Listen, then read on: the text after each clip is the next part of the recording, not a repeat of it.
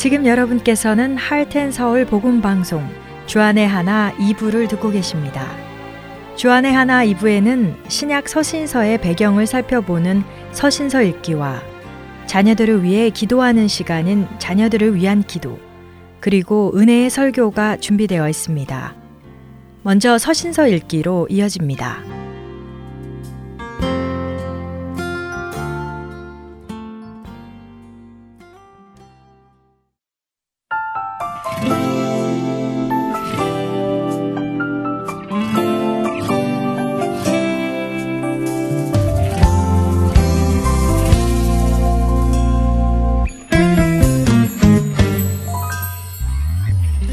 안녕하세요 청취자 여러분 서신서 읽기의 김민석입니다. 오늘은 여러분과 빌레몬서에 대해 나눠보겠습니다. 바울은 로마서의 감옥에 갇혀 있으면서 네 개의 편지를 썼습니다. 앞에서 나누었던 에베소서와 골로새서 그리고 오늘 소개해드릴 빌레몬서와 다음 시간에 나눌 빌립보서입니다. 이네 개의 옥중 서신 중 빌레몬서는 가장 짧은 서신인데요. 또한 교회를 대상으로 보낸 다른 서신과는 다르게 빌레몬이라고 하는 한 개인에게 보낸 사적인 편지이기도 합니다.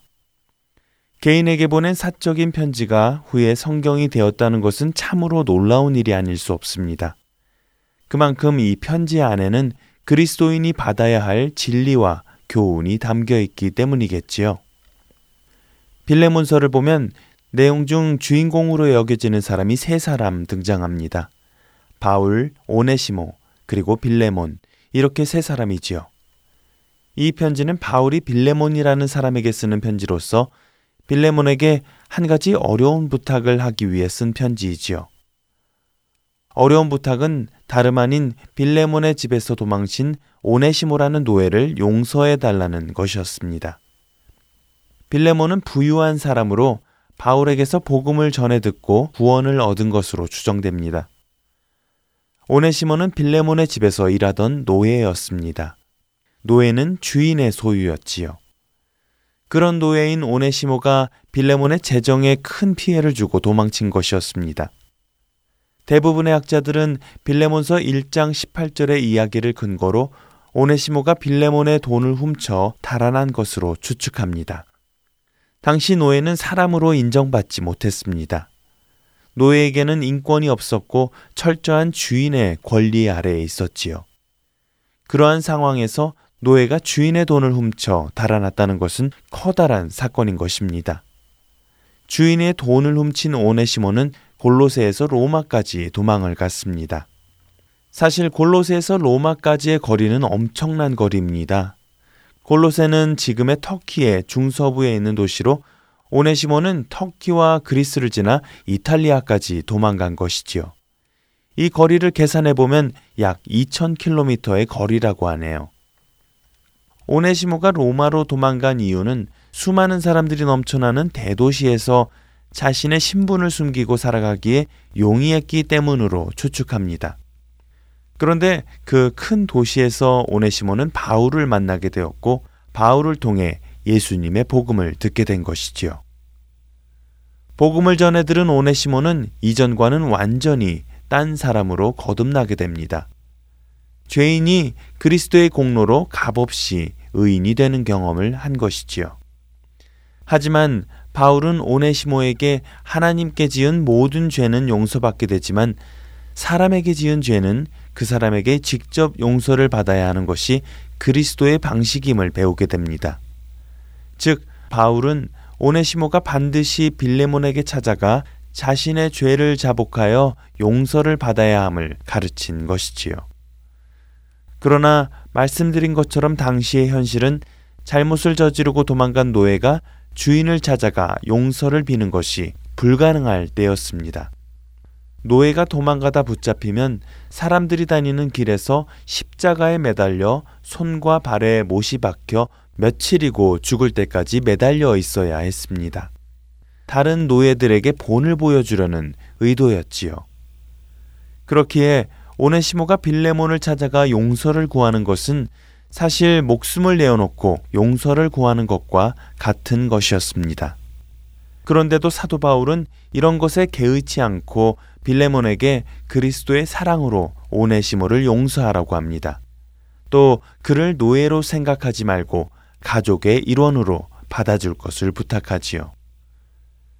당시의 문화 속에서 바울의 이러한 부탁은 참으로 말도 안 되는 부탁이었습니다. 또한 바울의 그런 말을 듣고 주인인 빌레몬에게 찾아가는 오네시모도 말이 안 되는 것이었고요. 하지만 바울은 두기고에게 편지를 들려보내면서 오네시모를 함께 보내고 있습니다. 그리고 오네시모를 신실하고 사랑을 받을 형제라고 소개합니다.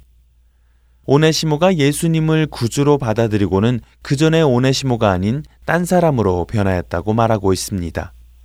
바울의 편지는 탁월했습니다. 그는 빌레몬을 칭찬하면서 편지를 시작하지요. 빌레몬이 예수님을 믿고 사랑할 뿐 아니라 그 믿음과 사랑으로 성도들도 사랑하고 있음을 칭찬하고 있습니다. 빌레몬으로 인해 성도들이 평안함을 얻었고 그 소식을 듣고 바울도 큰 기쁨과 위로를 얻었다고 말이지요. 그러면서 바울은 빌레몬에게 한 가지 부탁을 합니다. 8절에서 9절 일부를 읽어보겠습니다.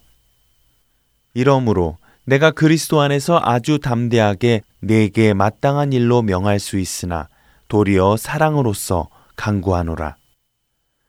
바울은 빌레몬에게 복음을 전한 선생으로 빌레몬에게 명령하듯 말할 수 있었지만 그렇게 하지 않았습니다.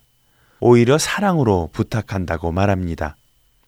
억지로 마지못해 오네시모를 받아주는 것이 아니라 기꺼이 자발적으로 기쁨으로 받아주기를 원한다고 빌레몬에게 말하는 것이지요. 그러면서 바울 자신이 나이가 많음을 강조하는 것을 보면 자신의 제안을 거절하지 말라고 말하는 것 같습니다. 자신이 존경하는 바울 선생님이 이렇게 부탁하니 이 편지를 읽고 있는 빌레몬의 마음은 어떠했을까요? 도저히 거절할 수 없을 정도로 자세를 낮추면서 부탁하는 바울을 거절할 수 있었을까요? 또 자신의 노예를 위해 이렇게 부탁하는 바울을 생각하며 그의 사랑에 마음이 뜨거워지지는 않았을까요? 그러면서 11절에 바울이 말하기를 그가 전에는 내게 무익하였으나 이제는 나와 내게 유익함으로 내게 그를 돌려보내노니 그는 내 신복이라 라고 말합니다.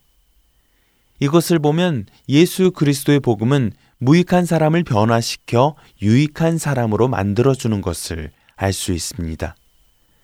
재미있는 것은 오네시모라는 이름이 가지고 있는 의미입니다. 오네시모는 유용하다는 의미를 가지고 있지요. 돈을 훔쳐 달아났던 오네시모는 이름값을 하지 못하고 무익했지만 이제 그리스도 안에서 변화되었기에 나와 내게 유익하다며 그의 이름값을 이제는 할 수 있다고 말하는 것입니다. 무익한 사람도 복음을 통해 변하면 더 이상 자신을 위해 사는 것이 아니라 남을 위해 살기 시작하고 세상에 선을 행하며 행동으로 예수님의 이름을 높이며 살아가기 시작합니다. 이것이 바로 가장 이상적인 그리스도인의 모습이겠지요.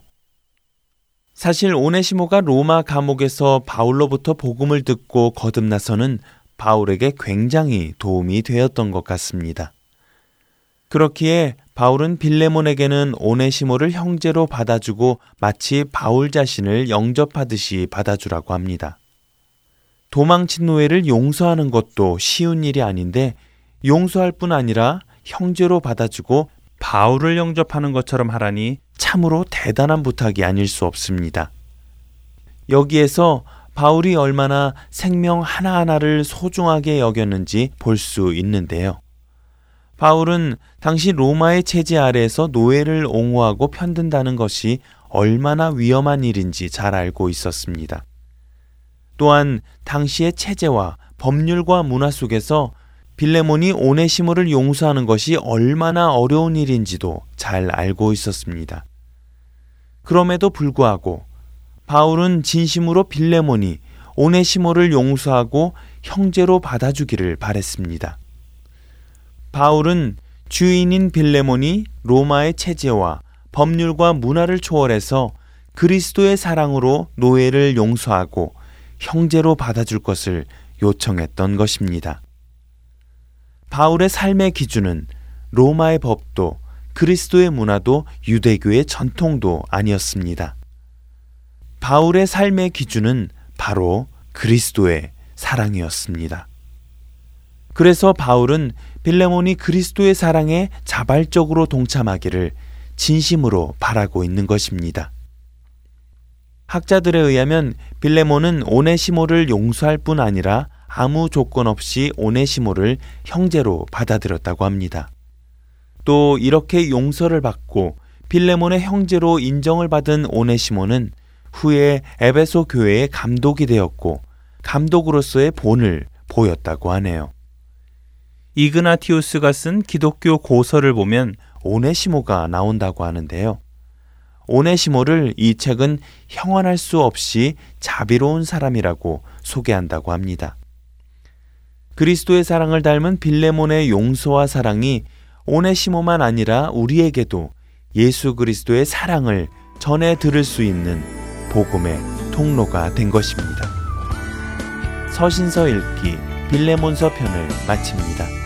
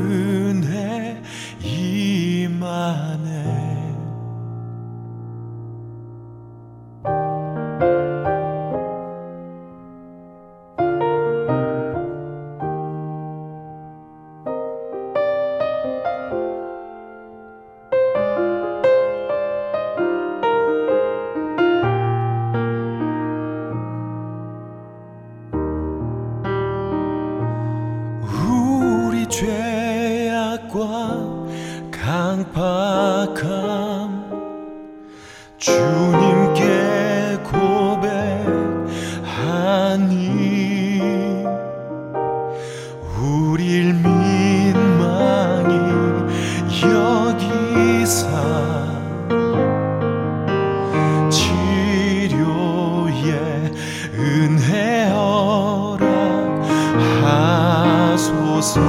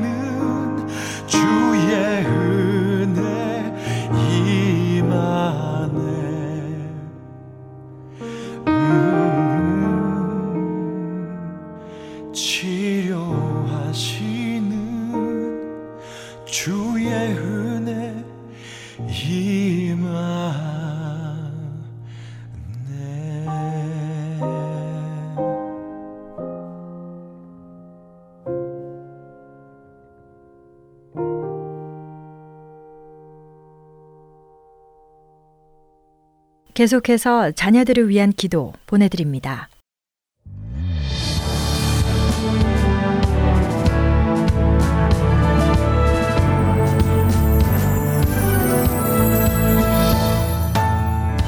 애청자 여러분 안녕하세요. 자녀들을 위한 기도 시간의 데보라 조이입니다. 저는 얼마 전 아리조나의 한 공립 고등학교에서 두 달 동안 음악 수업을 가르칠 기회가 있었습니다. 자라나는 청소년들과 만남을 가질 수 있다는 기대감을 가지고 시작한 수업은 제 생각과는 달랐습니다. 왜냐하면 학생들의 마음 속에 선생님을 향한 존경심이 없을 뿐 아니라 오히려 선생님들을 무시하며 반항하는 모습을 보았기 때문이었습니다. 저는 기대하지 않았던 학생들의 태도로 어려운 현실을 겪으며 하나님께 간절히 기도했습니다. 그러던 중 요한일서 말씀을 묵상하는 가운데 하나님의 사랑으로 그들을 사랑해야 함을 마음속에 강하게 느끼게 되었는데요.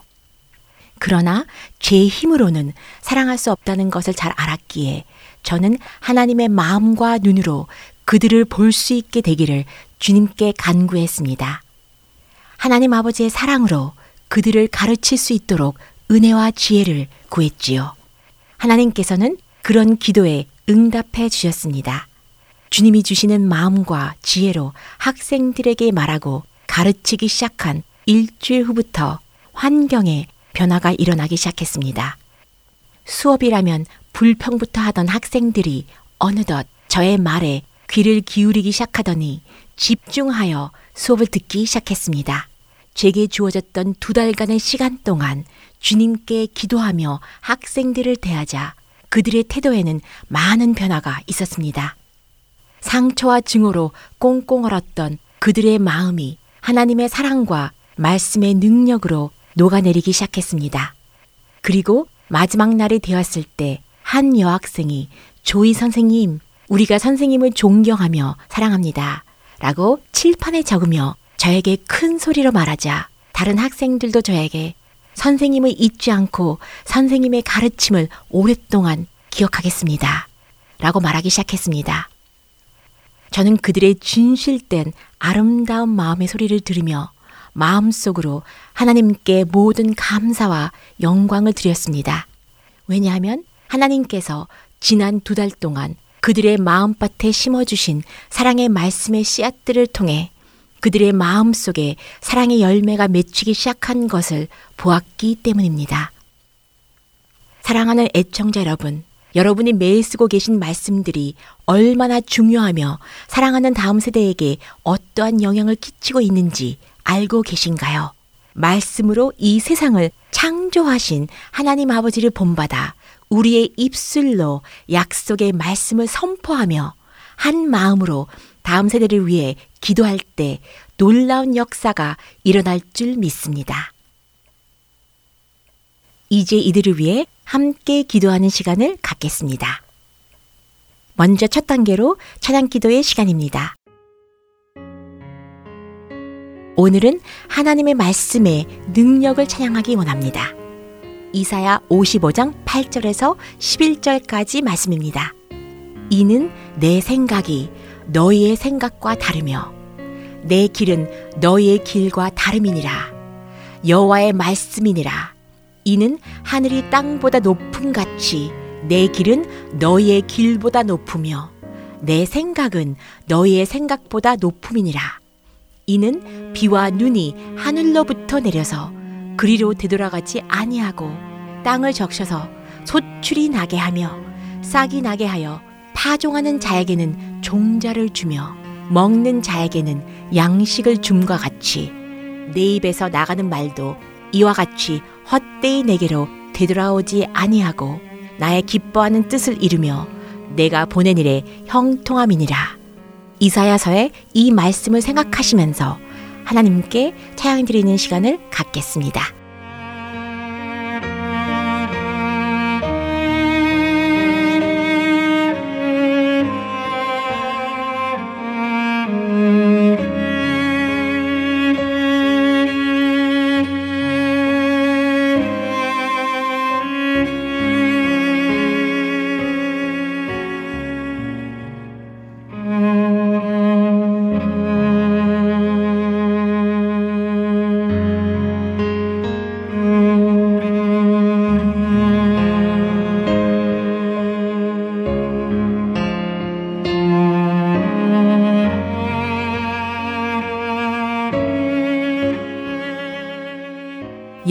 율법은 완전하여 우리의 영혼을 소성시키며 여호와의 증거는 확실하여 우둔한 자를 지혜롭게 해 주십니다. 여호와의 교훈은 정직하여 우리의 마음을 기쁘게 하고 여호와의 계명은 순결하여 우리의 눈을 밝게 하십니다. 주님의 이 놀라운 은혜를 찬양합니다. 영원하고 의로우신 여호와의 법을 우리에게 알게 하시는 아버지의 놀라우신 사랑을 송축합니다. 여호와여 영원히 하늘에 굳게 선 주의 말씀은 우리의 즐거움이며 우리의 충고자이십니다. 우리의 눈을 열어 주의 율법에서 놀라운 것을 보게 하시고 주의 계명들을 사랑하게 하시는 하나님께 두 손을 높이 들고 큰 소리로 찬양합니다. 이제 두 번째 단계로 고백 기도의 시간을 갖겠습니다. 잠언 18장 21절에 죽고 사는 것이 혀의 힘에 달렸나니 혀를 쓰기 좋아하는 자는 혀의 열매를 먹으리라 라고 말씀하셨어요. 오늘 이 시간에는 우리의 입술로 잘못된 열매를 맺어 하나님을 기쁘시게 해드리지 못한 죄를 조용히 고백하고 회개하는 시간을 갖겠습니다.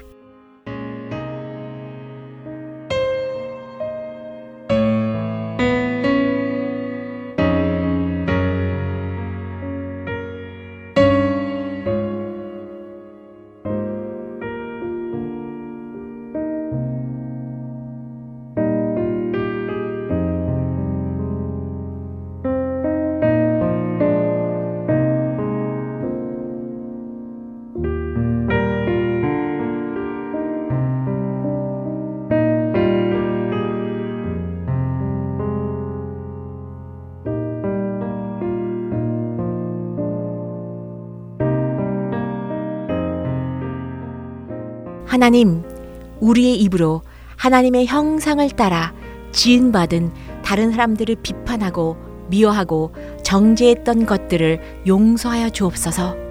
우리의 죄를 깨닫게 하시고 우리의 죄에서 돌이키게 하옵소서. 우리가 회개할 때 우리의 죄를 다 용서하여 주시는 주님의 놀라운 은혜에 감사드리며 우리의 반석이시요 구속자이신 여호와여 우리 입의 말과 마음의 묵상이 주님 앞에 연락되기를 간절히 원합니다. 하나님, 저의 속사람을 능력으로 강건하게 하옵시고 우리의 입술을 통해 주님의 거룩한 이름을 찬양하며 진리의 복음을 전하고 많은 사람들에게 생명과 축복의 말씀을 전하는 주님의 참된 제자들로 살 수 있도록 축복하여 주옵소서. 세 번째로 감사 기도의 시간입니다. 우리가 범사에 감사하는 삶을 살 때 성령님은 우리의 심령 속에 믿음과 소망과 기쁨으로 채워주십니다. 지금 이 시간에는 하나님을 사랑하는 우리들의 삶 속에서 모든 것을 합력하여 선을 이루시는 아버지께 감사 기도하는 시간을 갖겠습니다.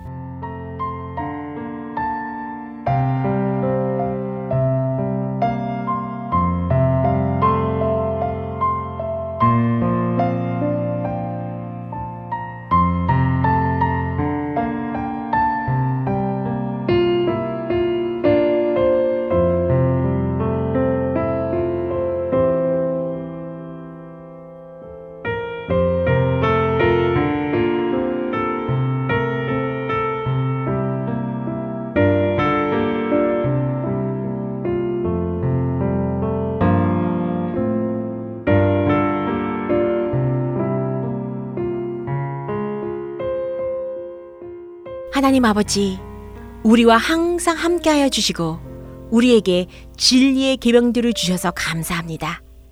우리에게 진리를 알게 하시고 우리를 자유케 하시니 감사합니다.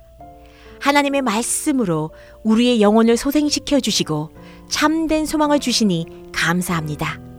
이제 중보기도의 시간입니다. 하나님의 말씀을 나누겠습니다.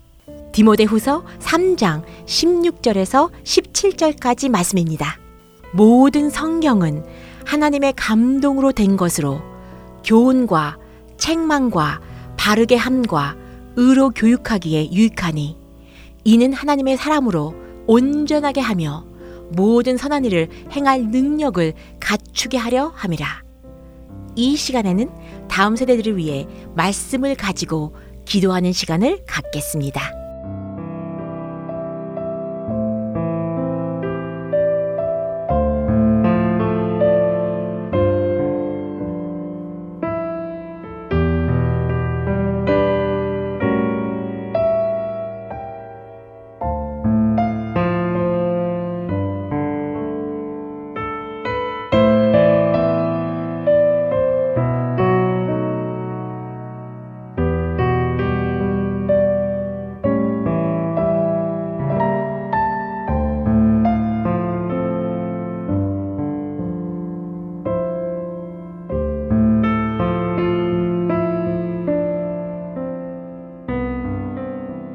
아버지, 지금 이 시간에 우리 자녀 세대를 위해 기도합니다.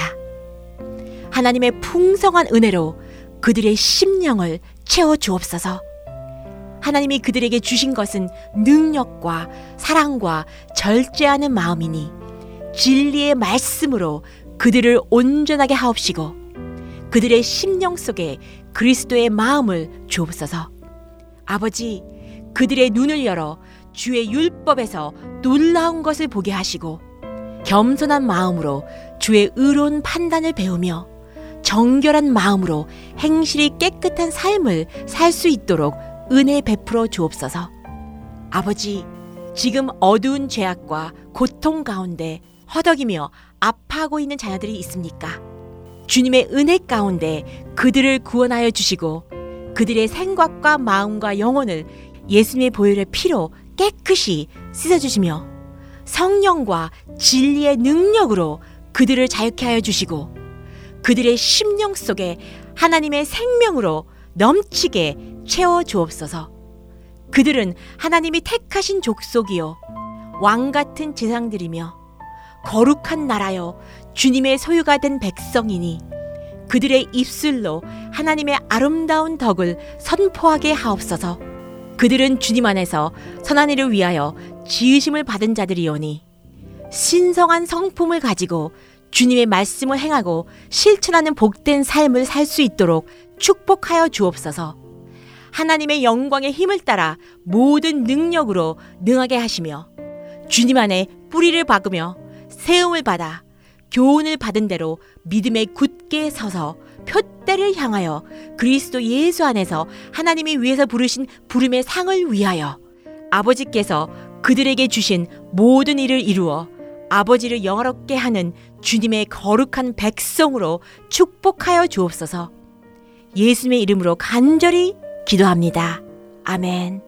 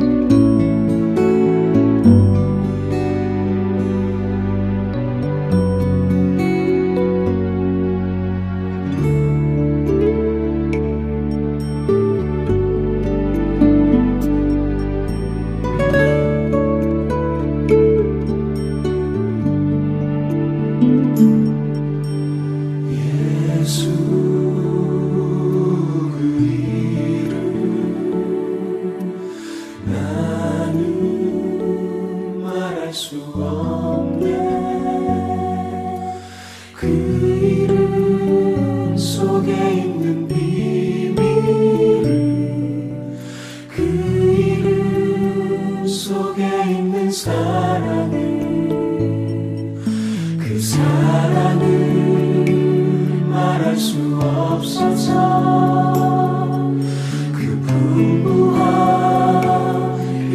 건축자의 버린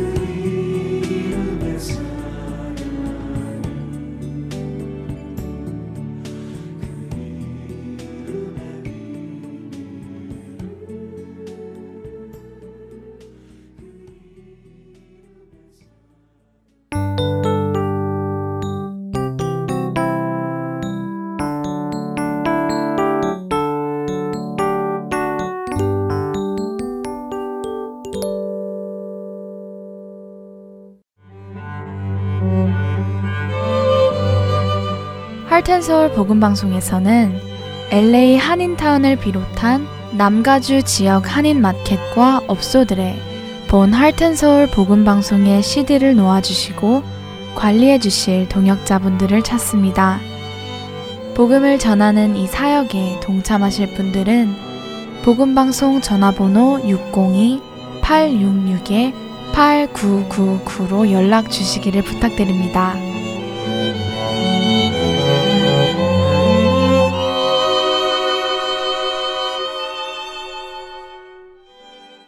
은혜의 설교 말씀으로 이어드립니다. 오늘 설교 말씀은 서울 베이직교회 조정明목사님께서 마가복음 10장 35절에서 45절의 본문으로 종이 되어야 하리라 라는 제목의 말씀 전해 주십니다. 은혜의 시간 되시길 바라겠습니다.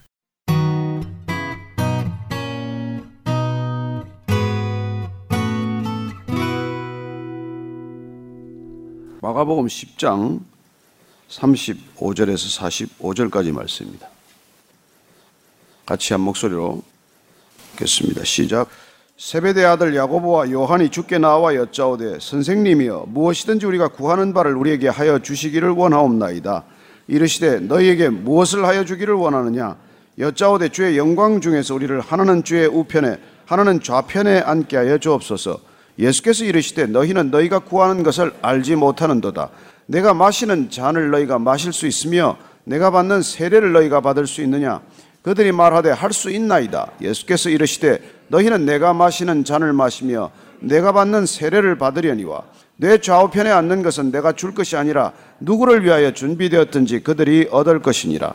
열제자가 듣고 야고보와 요한에 대하여 화를 내거늘 예수께서 불러다가 이르시되 이방인의 집권자들이 그들을 임의로 주관하고 그 고관들이 그들에게 권세를 부리는 줄을 너희가 알거니와 너희 중에는 그렇지 않을지니 너희 중에 누구든지 크고자 하는 자는 너희를 섬기는 자가 되고 너희 중에 누구든지 어뜸이 되고자 하는 자는 모든 사람의 종이 되어야 하리라.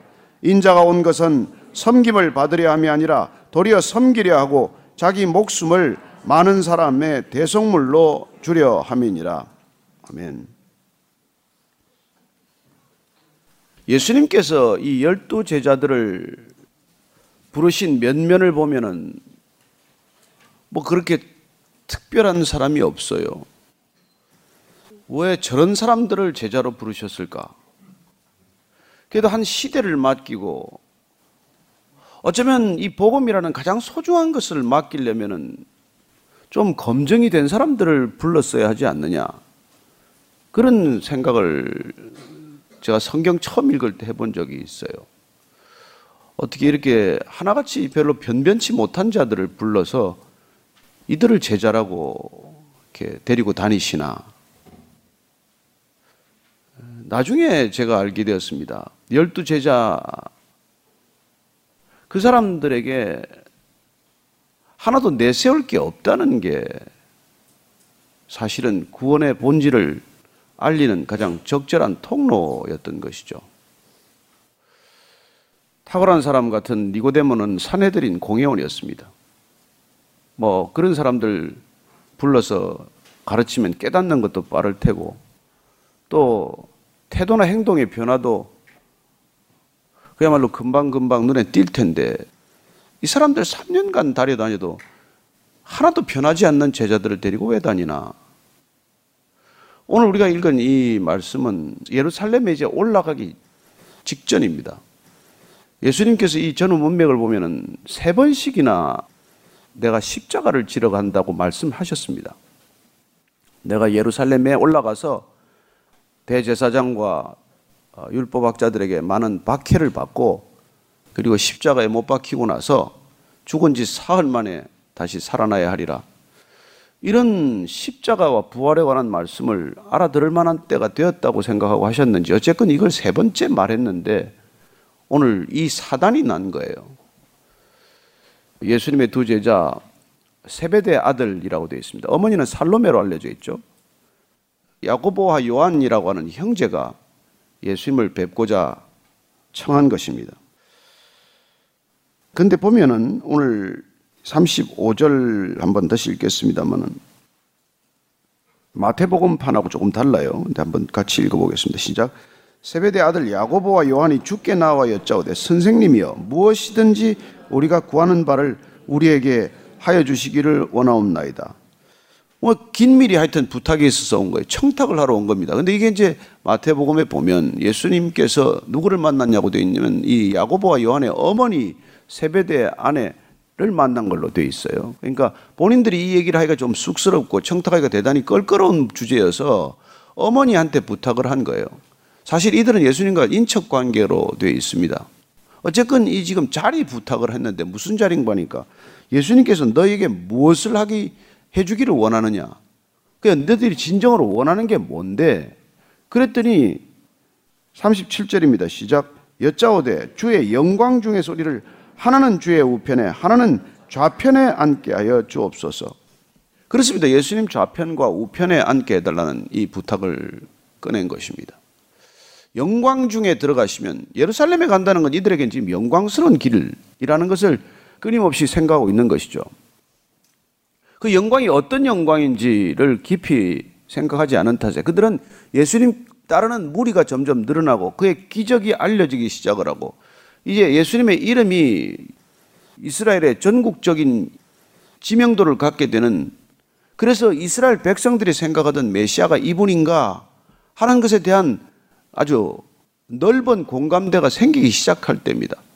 그때는 이런 능력이라면 이분은 당연히 정치적 경제적, 군사적 메시아가 될 수 있는 능력을 갖춘 분이기 때문에 예루살렘에 입성을 하면은 영광 중에 들어가는 것이고 모든 백성들이 예수님을 그렇게 알아보기 시작을 하고 인정하기 시작했으니 가게 되면은 자기들도 당연히 그 영광에 한 자락이라도 함께 할 줄로 기대를 하고 좌편에 우편에 앉게 해달라고 한 것이죠.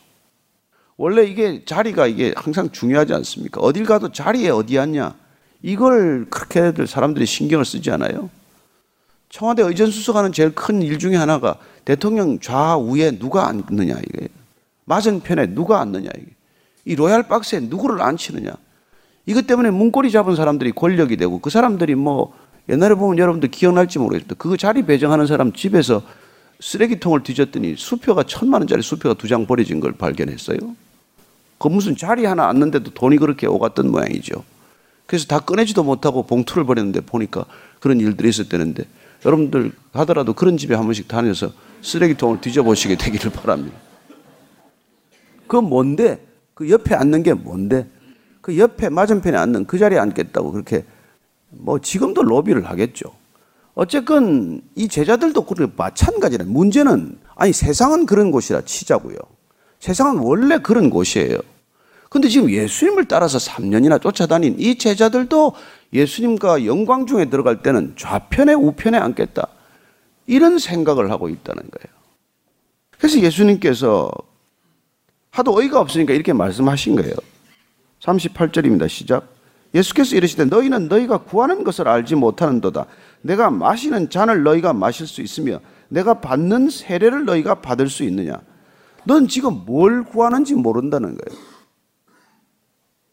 여러분, 우리가 지금 뭘 구하는지 모르고 있다는데 우리의 심각성이 있다는 거예요. 뭘 구하고 있느냐? 우리가 지금 과연 뭘 구하고 있느냐? 여러분, 지금 일생 동안 뭘 추구해 오셨습니까? 여러분, 내가 추구하는 것이 나를 만들어 가요. 그렇지 않습니까? 내가 뭘 구하고 있냐는 거예요. 예수님께서 넌 도대체 지금 뭘 구하고 있는지 모르고 있구나. 이게 여러분 우리가 부모가 자식을 볼 때 느끼는 안타까움 아닙니까? 왜요? 아이들은 분명히 알죠. 자기가 뭘 원하는지, 뭘 갖고 싶은지. 그러나 이 말은 무슨 뜻입니까? 내가 진정으로 구해야 할 것을 구하고 있지 않구나. 그 얘기 아닙니까? 네가 세 살 난 철부지도 아니고 내가 지금 나를 따라다니면서 뭘 구해야 할지를 아직도 제대로 모르고 있구나. 그래서 그들이 말합니다. 할 수 있습니다. 예수께서 이르시되 너희는 내가 마시는 잔을 마시며 내가 받는 세례를 받으려니와 내 좌우편에 앉는 것은 내가 줄 것이 아니라 누구를 위하여 준비되었든지 그들이 얻을 것이니라. 그래 내가 마시는 잔을 마시고 결국 내가 받는 세례를 너희들은 언젠가는 받게 되겠지만은 그러나 좌우에 앉고 안 앉고는 그건 내가 결정하는 것이 아니라는 거예요. 그들이 얻게 됐을 것이라고 말합니다. 저는 지금 야고보와 요한이라고 하는 두 제자가 그래도 어떻게든지 예루살렘에 들어가면은 예수님 가장 지근 거리에 앉을 수 있는 인적 관계가 있고 말할 수 있는 통로가 열려 있다는 것, 그게 그들이 가지고 있는 우위예요, 우위. 다른 열제자들에 비해서. 그래서 우리가 마태복음을 보면 그 어머니가 그렇게 다가와서 얘기를 한 것 아닙니까? 그래서 우리는 치맛바람은 한국이 아니라 성경이다. 이렇게 얘기하는 거죠. 근데 더 가관인 것은 그 다음 41절 보면은 열 제자가 듣고 야고보와 요한에 대하여 화를 내거늘. 두 사람이 예수님한테 그런 부탁을 한 사실을 알고 더 화가 난 것은 나머지 열 제자. 예수님한테 공개적으로 속셈을 드러내지 못하고 그런 부탁을 하지 못한 그 열 제자들의 분노하는 모습이라는 것입니다. 그러니까 부탁을 한 그 두 제자나 부탁을 해야 되는데 못한 열 제자나 뭐가 다릅니까? 똑같지 않습니까? 그럼 열두 제자가 어느 한 사람이라고 할 것도 없이 누구랄 것도 없이 이들은 다 예수님을 따라다닌 목적이 무엇입니까? 예수님 좌편에 우편에 앉는 것 아닙니까? 무슨 하나님의 나라가 그들 마음 가운데 가득 있었겠습니까? 예수님께서 이 땅에 오셔서 회개하라 하나님 나라가 가까웠다 하지만은 그들은 가까이 있는 하나님 나라보다도 늘 더 다가가고 싶은 세상, 추구하고 싶은 세상의 영광, 세상의 성공, 그게 늘 관심이었던 사람이라는 것을 한순간에 드러내는 것이죠. 여러분, 침묵은 거룩이 아니에요. 다만 새 분리해서 그냥 속셈을 감추고 있는 거죠. 두 사람은 입을 열어 본인의 속셈을 드러낸 것이고 열 사람은 그 속셈을 감추고 침묵했지만은 누가 더 의롭습니까? 하나도 다르지 않죠. 그들은 무엇 때문에 예수님을 따라다닌 겁니까? 한마디로 예수님을 통해서 세상의 성공을 추구한 것이죠. 예수님과 상관없이 성공을 추구한 사람들과 예수님을 통해서 성공을 추구한 제자들과 크게 다르지 않습니다. 하나님을 거부하고 세상의 모든 것들을 추구하는 이방인들과 하나님을 통해서 세상의 것들을 추구하는 유대인들과 다를까요? 크게 다르지 않습니다. 이게 우리 신앙이 문제가 되는 가장 큰 이유죠. 세상과 구별되지 않는 삶의 목적과 동기라는 것이죠. 하나님의 이름을 빌어서 예수님의 이름을 빌어서 세상적인 것을 추구하느냐? 나는 그따위 신은 필요 없다. 신은 죽었다. 내가 죽을 힘을 다해서 하면 되지 뭐. 그렇게 내가 신적인 능력을 가지고 있다고 믿기 때문에 얼마나 많은 그런 또 길이 생겼는지 몰라요. 명상의 길도 있고 자기 최면의 길도 있고 강화의 길도 있고 끊임없이 자기를 이루어가는 또 다른 길들이 있습니다. 뭐 우리 한국 민족들이 또 대단하지 않습니까? 하면 된다. can do spirit이라 그러더라고요. 옛날에 어릴 때 제가 이게 타임지를 보니까 타임지 그때 그해 카버 스토리가 뭐 can do spirit of Koreans. 한국인들의 하면 된다는 이 spirit. 그렇습니다. 우리는 하나님을 통해서 자기를 추구하느냐, 하나님 없이 자기를 추구하느냐, 그 두 길밖에 사실 없어요. 예수님이 그 길입니까? 아니에요. 예수님은 그 사이에 가느다란 좁은 길을 하나 내려오신 분이에요. 그래서 예수님께서 이렇게 말씀하십니다. 42절 이하입니다. 시작. 예수께서 불러다가 이러시되 이방인의 집권자들이 그들을 임의로 주관하고 그 고관들이 그들에게 권세를 부리는 줄을 너희가 알거니와 너희 중에는 그렇지 않을지니 너희 중에 누구든지 크고자 하는 자 너희를 섬기는 자가 되고 너희 중에 누구든지 어뜸이 되고자 하는 자는 모든 사람의 종이 되어야 하리라. 그렇습니다. 인간한테 있는 끊임없는 크고자 하는 욕망, 강해지고자 하는 욕망, 어뜸이 되고자 하는 욕망. 이 욕망을 현실적으로 인정할 수밖에 없지만 그렇다면 그걸 이루는 방법은 크고자 하면 작아지라는 거예요. 으뜸이 되고자 하면 종이 되어야 한다고 말합니다.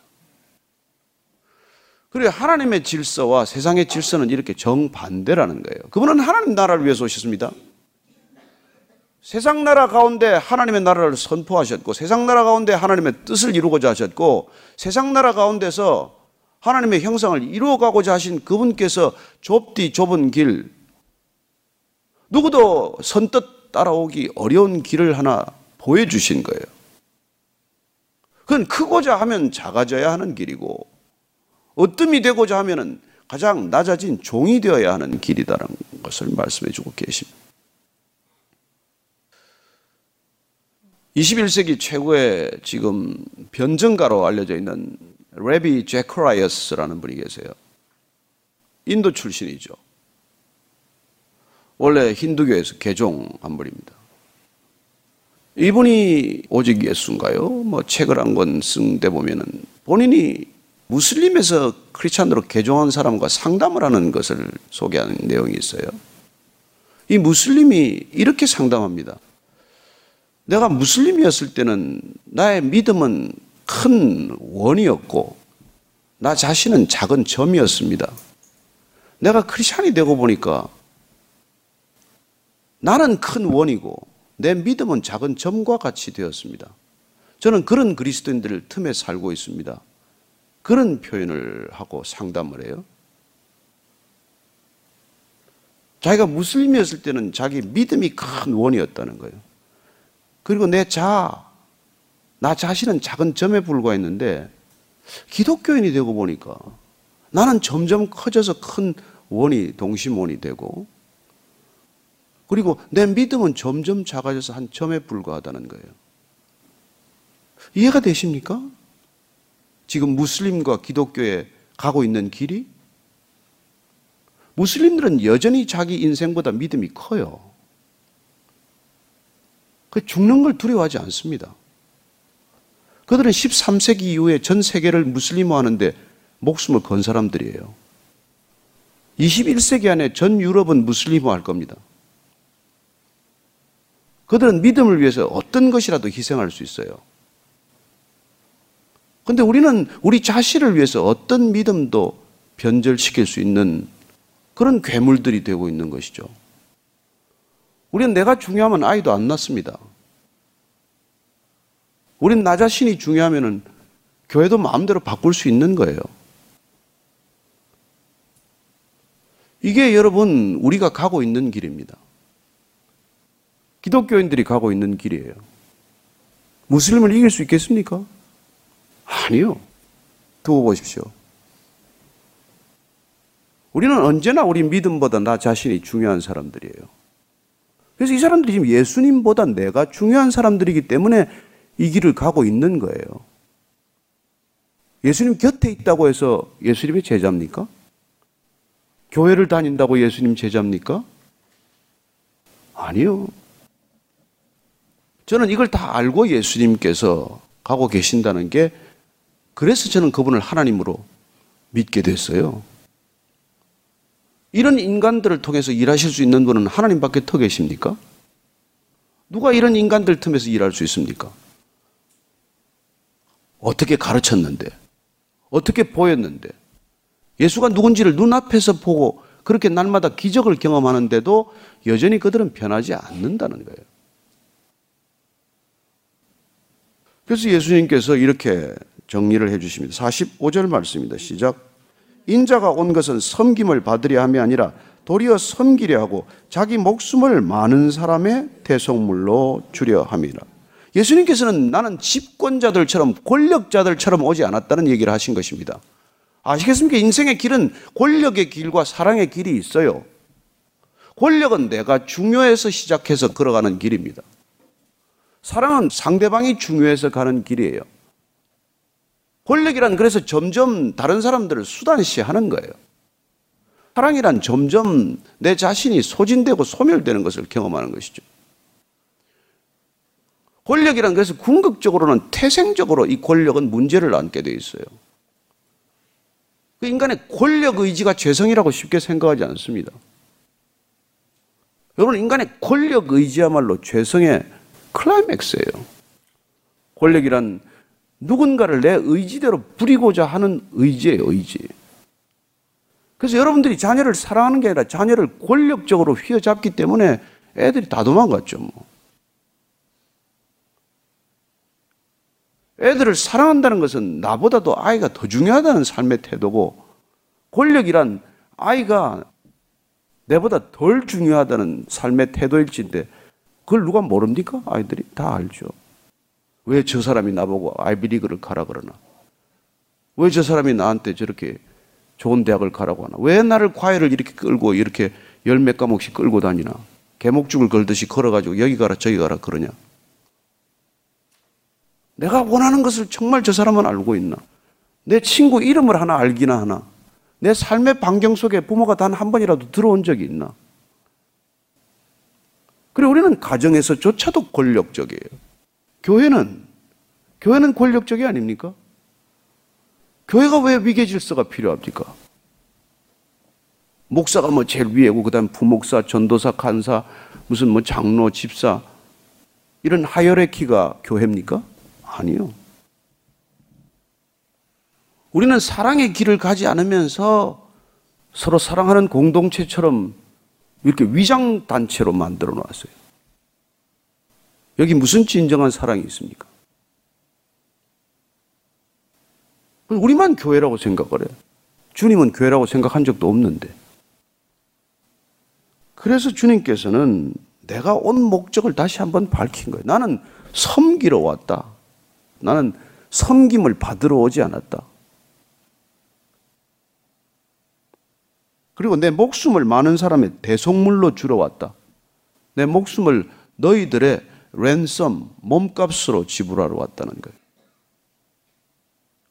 그럼 우리는 말합니다. 뭐 내 몸값 내가 치러 달라고 했습니까? 난 몸값이 필요하지 않습니다. 이게 유대인들의 항변 아닙니까? 난 아브라함의 자손이야. 난 자유인이야. 네가 왜 내 자유를 위해서 무슨 몸값을 치른다고 하니? 이거 아닙니까? 우리의 믿음을 다시 한번 점검하는 시간을 갖고자 합니다. 너희들이 아무 일도 하지 않아도 좋다. 다만 진정한 교회란 서로 사랑하는 공동체일 뿐이다. 서로 사랑한다는 건 섬기는 것을 말해요. 사랑은 손과 발의 수고를 뜻합니다. 사랑은 추상적인 명사가 아니에요. 손과 발의 동사예요. 그렇다면 우리가 사랑한 건 우리가 섬긴다는 얘기인데 여러분 뭘 섬기셨습니까? 저 자신부터 돌아보고자 하는 것이죠. 그래서 주님께서 니고데모를 만나서 그렇게 한 겁니다. 그 사람도 많이 섬기는 사람이에요. 섬긴다고 착각했지만 그래서 주님께서는 육으로 난 것은 육이요 영으로 난 것은 영이니 내가 내게 거듭나야 하겠다는 말을 놀랍게 여기지 말라 가르쳐 준 거예요. 종교인의 표상이 된 니고데모가 한밤에 왔을 때 주님께서는 영과 육에 대해서 영으로 거듭나지 않으면 아무리 생각해도 인간적인 생각이요. 아무리 생각해도 내 생각의 범주를 벗어나지 못하기 때문입니다. 죽었다 깨어나도 우리는 나를 중심으로 움직이는 삶의 그 큰 궤적에서 벗어날 수 없기 때문에 주님께서는 이 땅에 오셔서 좁은 길로 가라. 그렇게 말씀하시는 것입니다. 그 좁은 길이란 유대인의 길도 아니요, 이방인의 길도 아니요, 제 3의 길이에요. 그건 궁극적으로 내 힘으로 갈 수 없는 길이기 때문에 주님께서 인간으로 갈 수 없는 길을 가야 하기 때문에 그 안 되는 제자들을 데리고 3년간 씨름하는 모습을 보여주시고 배신하는 모습을 보게 하시고 그리고 마가의 다락방에서 성령 세례를 부어주시고 성령으로 인치셔서 내 힘으로 할 수 없는 것, 하나님 당신 자신의 능력으로 하겠다는 것을 보여주신 것, 이게 성경 전체 스토리예요. 우리 자신에게 절망하지 않으면 하나님은 일 못하십니다. 그래서 신앙이란 나 자신에 대한 궁극적인 체념이에요. 내가 뭘 할 수 있다고 생각하는 이상 우리는 우리의 의를 이룰 것이요. 우리가 의루는, 이루는 의란 누더기와 같은 것이어서 결국은 이 세상을 더 복잡하게 하는 거예요. 그래서 늘 자기 자신이 중요하다고 생각하는 사람들이 문제를 일으키는 것이고 자기 자신이 중요하기 때문에 권력적이 되게 마련이고 그 권력의 길은 주님이 가시고자 한 십자가의 길, 섬김의 길, 사랑의 길과는 정반대의 길이에요. 그래서 가장 반대 길을 가는 사람들이 교회 많이 몰려 있어요. 유대교 때나 주님 때나 지금이나. 왜 세상이 교회를 그렇게 보고 고개를 절레절레 흔드는지 아십니까? 본인들은 하나님 없이 자기의 길을 가는데 우리는 하나님의 이름을 빌어서 자기의 길을 가기 때문에 더 가정스럽다는 거예요. 우리가 누가 누구를 탓하기 위해서 이 말씀을 읽는 것이 아니라 주님께서 우리를 향하여 나를 따르라 한그 말씀을 다시 한 번 깊이 묵상하시고 오늘 세상을 향해 가는 발걸음을 주님께로 다시 돌이키는 아침이 되기를 바라고 그때 주님께서는 정말 우리가 할 수 없는 길, 갈 수 없는 길, 말할 수 없는 것들을 주님의 힘과 능력으로 우리를 빚어가실 줄로 믿습니다. 오늘 기도할 때 주님, 내가 주님의 이름을 빌어서 주님의 오른편 왼편에 앉고자 한 내 추한 욕심을 다시 한번 드러내니 주님 정결케 하여 주옵소서 깨끗케 하여 주옵소서 그러면 이 세상 어떻게 살라는 말입니까? 그렇습니다. 내 능력으로 못 삽니다. 내 힘으로 못 삽니다. 오늘 아침에 불처럼 바람처럼 불의 혀같이 갈라진 성령 각 사람에게 임하게 하셔서 성령 세례를 충만하게 받게 하시고 오늘 이 자리 떠날 때 성령의 발걸음 되게 하여 주옵소서 한번 같이 기도하겠습니다. 하나님 아버지 그렇습니다. 제가 야고보와 요한입니다. 주님을 통해서 주님 이 세상에 가장 높은 곳 왼편에 오른편에 앉고자 했고 맞은편에 앉고자 한 것 사실입니다.